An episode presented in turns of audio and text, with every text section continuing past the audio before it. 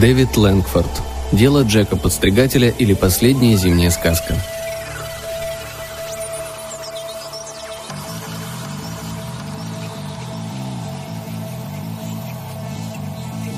Жизнь полна предсказаний и предзнаменований.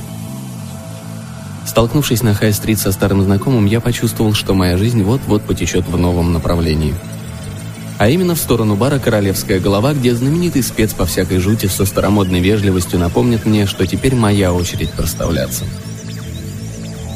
«Твое здоровье», — сказал я, когда мы минутой позже уселись за столик в баре и отхлебнул эль из бокала. «Пкнхим в волнах, ктулурльев, ках, тагн», ответил мой эрудированный собутыльник, что в моем понимании должно было означать «в своем доме в Рельехе мертвый Ктулху спит, ожидая своего часа». Эти оккультисты знают уйму непонятных тостов. «Я только что получил новые визитки, вот. Позволь презентовать тебе одну». Я изучил протянутый мне узорчатый прямоугольник картона. Дагон Смифт, исследователь паранормального. Голограмма печать Соломона вызывает восхищение, но Дагон Смифт когда занимаешься таким опасным делом, как я, очень важно серьезно подходить к выбору крестных родителей. Постой-ка. Как опытный наблюдатель я заметил, что у тебя порван рукав пиджака, возможно, острым предметом. Это мне напоминает... Может, не сейчас? Непроизвольно воскликнул я. Сказывался богатый опыт общения с приятелем. Это мне напоминает... Упрямо продолжал Смифт, мягко, но уверенно взяв меня за руку об одном довольно любопытном расследовании, в котором острые предметы сыграли довольно интересную роль. Острые предметы, древние боги и конец света. Ну, конечно, я отлично помню этот случай. Одно из твоих лучших расследований. Специализирующаяся на оккультных принадлежностях фирма «Аферист», которая использовала технологию растрового туннельного увеличения, чтобы расщепить гвоздь из креста Господня на атомы и наводнить рынок миллиардами подлинных крохотных талисманов. Совсем другой случай, друг мой. И острые предметы иного рода. Случай этот произошел несколько лет назад в захолустном городке F, что расположен неподалеку от Д в округе Б. Именно там я расследовал дело о царившем в городе ночном терроре. Представь, поздняя осень. По узким извилистым улочкам клубится туман. Он превращает редких прохожих в жутковатые фантомы – и любой из этих возникающих в ночи фантомов мог оказаться существом по прозвищу Джек Подстригатель. «А потрошитель?» – переспросил я. «Подстригатель. Ибо раз за разом мужчины и иногда женщины этого проклятого городка сообщали властям, что смутно припоминают некий странный силуэт, появившийся на улице из холодного тумана – Силуэт этот окружали мерцающие огоньки. Разглядеть его было невозможно, так как все мужчины загадочным образом при встрече с ним теряли сознание. Затем, по прошествии каких-то секунд или минут, жертва обнаруживала, что лежит распростертой на холодной брусчатке тротуара, а за этот короткий, выпавший из ее памяти промежуток времени, она загадочным образом лишалась носков и башмаков. Но самым зловещим, недоступным человеческому пониманию фактом оказывался тот, что у всех жертв были аккуратно подстрижены ногти на ногах. Последняя фраза прозвучала как раз, когда я отхлебнул Элли, и у меня возникли определенные трудности. «Смеешься, да? Смеешься?» «Пиво не в то горло пошло», — соврал я, решительно тряся головой. «Поверхностный и наивный человек, ты невежествен в вопросах оккультизма, над которым смеешься. Тебе будет не до смеха, когда ты вспомнишь, что обстригание ногтей, а ими во все времена жаждали завладеть колдуньи, играет важную роль в ритуалах приворота и магического подавления. Так вот, этот неуловимый Джек-подстригатель каждую ночь выходил на охоту и совершал нападения, добывая эти колдовские средства. Так что, в конце концов, его жертвами могли стать все представители мужского населения города F. Смит несколько театрально содрогнулся. Невидимая миру рука, завладевшая такими средствами контроля, способна выпустить на волю настоящее зло. Вплоть до победы на выборах партии консерваторов. Нет, в такой ситуации совсем не до смеха. Я послушно кивнул. И что же, за всеми этими происшествиями в городе действительно стояли эта разновидность вуду, симпатическая магия, восковые куколки и ногти? Как ни странно, нет. Осушив бокал, Смит с многозначительным видом поставил его на стол. Я произвел те же действия, даже чуть более многозначительно. Повисла недолгая пауза. «Ты припомни», — прервал молчание Смифт. «Я всегда горячо ратовал за привлечение современных технологий для расследования оккультных проблем. Я первым продвинул лазерный пентакль, у которого было существенное преимущество перед старой доброй электрической версией Карнаки. Она аннигилировала самые чувствительные из низших сущностей при их попытке пройти в административную часть города. Именно я придумал прибор Бафометр, который стал образцом электронного зонда, предназначенного для обнаружения демонов. Итак, в городе F у меня появилась возможность в полевых условиях опробовать мой экспериментальный компьютеризированный зомби-искатель. Что, прости? Порой я не поспевал за скачкообразным ходом мысли моего друга. Этот прибор я создал, вдохновившись тем, что специалисты, изучающие искусственный разум, называют эффектом Элизы. Это своего рода ментальная слепота, которой страдает разум большинства людей. Элиза – устаревшая компьютерная программа, которая способна имитировать психотерапевта. Например, набираем «Хочешь выпить?» «Не откажусь», – мгновенно отреагировал я. Смифт проигнорировал мою реплику. А Элиза отвечает, к примеру, «Почему ты решил, что я хочу выпить?» Или что тебя заставило сказать это? Или ошибка при вводе FF0021 начать заново? Все абсолютно механически, бездумно, ничего творческого. Но такова уж сила доверчивости. Наше сознание стремится принять желаемое за действительное. Эффект Элизы. Очень и очень легко начать верить в то, что ответы, составленные программой, исходят от реального разума. «Исходят от реального разума», — с умным видом повторил я. Именно таким способом зомби и проникают в современное общество. Они способны к реальному диалогу не больше, чем Элиза, но наша природа, наша человеческая слабость оправдывает их за недостаточностью улик. А мой зомби-искатель – это карманный компьютер, который снабжен определителем речи. Он не страдает доверчивостью, а трезво анализирует разговор и дает знать, когда ответы слишком уж незамысловаты, когда они повторяются или бессодержательны, как это бывает с зомби и с теми, чей разум контролируется Вуду, враждебными силами или другим колдовством. С помощью этого устройства... Тут Смит как будто спохватился и быстро что-то забормотал, как мне показалось, по-гельски. Я вдруг почувствовал непреодолимое желание схватить пустые кружки, подойти к стойке, заказать еще две пинты старого Тикл Пенни и принести их на наш столик.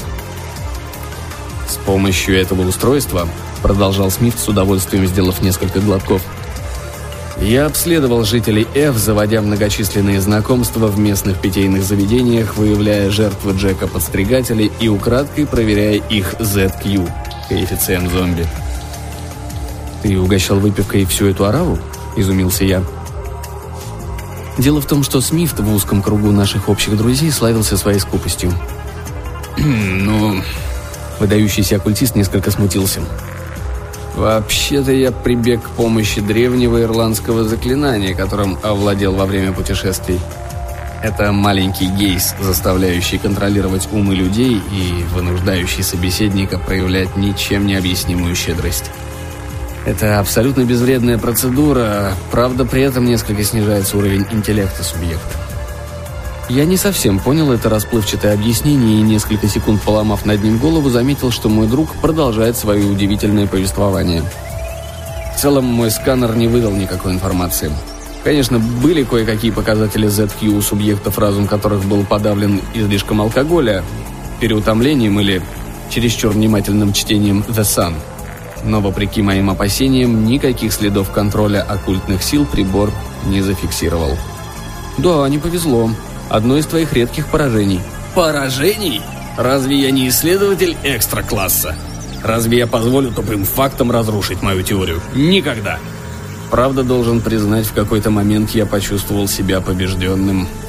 А потом решил сменить тактику и воспользоваться традиционным гаданием гаруспиков – я призадумался. «Что? В вырезать чьи-то внутренности тебе удалось отыскать добровольца?» Бесстрашный исследователь ищет людей с богатым внутренним содержанием. Постой, постой. Гаруспики изучали внутренности на предмет предсказания грядущего. Никто не говорит, что для этого их надо вырезать. В древние времена, когда еще не было соответствующих технологий, это действительно было печальной необходимостью.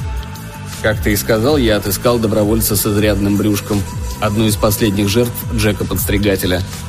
Остальное было проще простого. Немного влияния, скромная взятка персоналу больницы, которая оснащена... Смифт выдержал многозначительную паузу. Ультразвуковым сканером. «Бесподобно!» — воскликнул я. «Элементарно!» — отозвался Смифт. Должен заметить, толкование судорожно сжимающихся и разжимающихся кишок требует определенных навыков и умений. Я много времени провел перед дисплеем ультразвукового сканера, выглядываясь в ускользающие буквы и слова, складывающихся из этих спиралей и петель. И, наконец... Мой приятель перевернул все еще лежавшую на столе визитку и что-то нацарапал на обратной стороне. Наконец, я прочитал это слово. Я взял карточку. Наглфар? Ты уверен, что это не опечатка? Если бы ты, друг мой, был аналитиком моего уровня, это одно единственное слово послужило бы тебе ключом к разгадке. Это анаграмма слова «флагрант», ну, то есть почти. Когда я все хорошенько обдумал, этого оказалось достаточно, чтобы склонить меня сделать несколько необычных покупок. Я приобрел акваланг, баллоны с кислородом, а также огнетушитель Hellon 1301, материалы для защитной пентаграммы и пару педикюрных щипчиков. А теперь представь. Ночь. Номер одного из городских отелей «Маркиз Г». Я стою в центре импровизированной пентаграммы, которую по определенным причинам соорудил из кубиков льда. Нервно проверяю подачу кислорода из баллона, щелкаю зажигалкой и со словами «Это для тебя, Локи!» перебрасываю через защитный барьер предварительно состриженные ногти. И мои самые смелые надежды оправдались. Локи появился. Он возник откуда-то из чрева раскаленных труб центрального отопления – Будучи божеством-трикстером, он принял обличье торговца подержанными автомобилями, его выдавали только пляшущие в глазах огоньки пламени.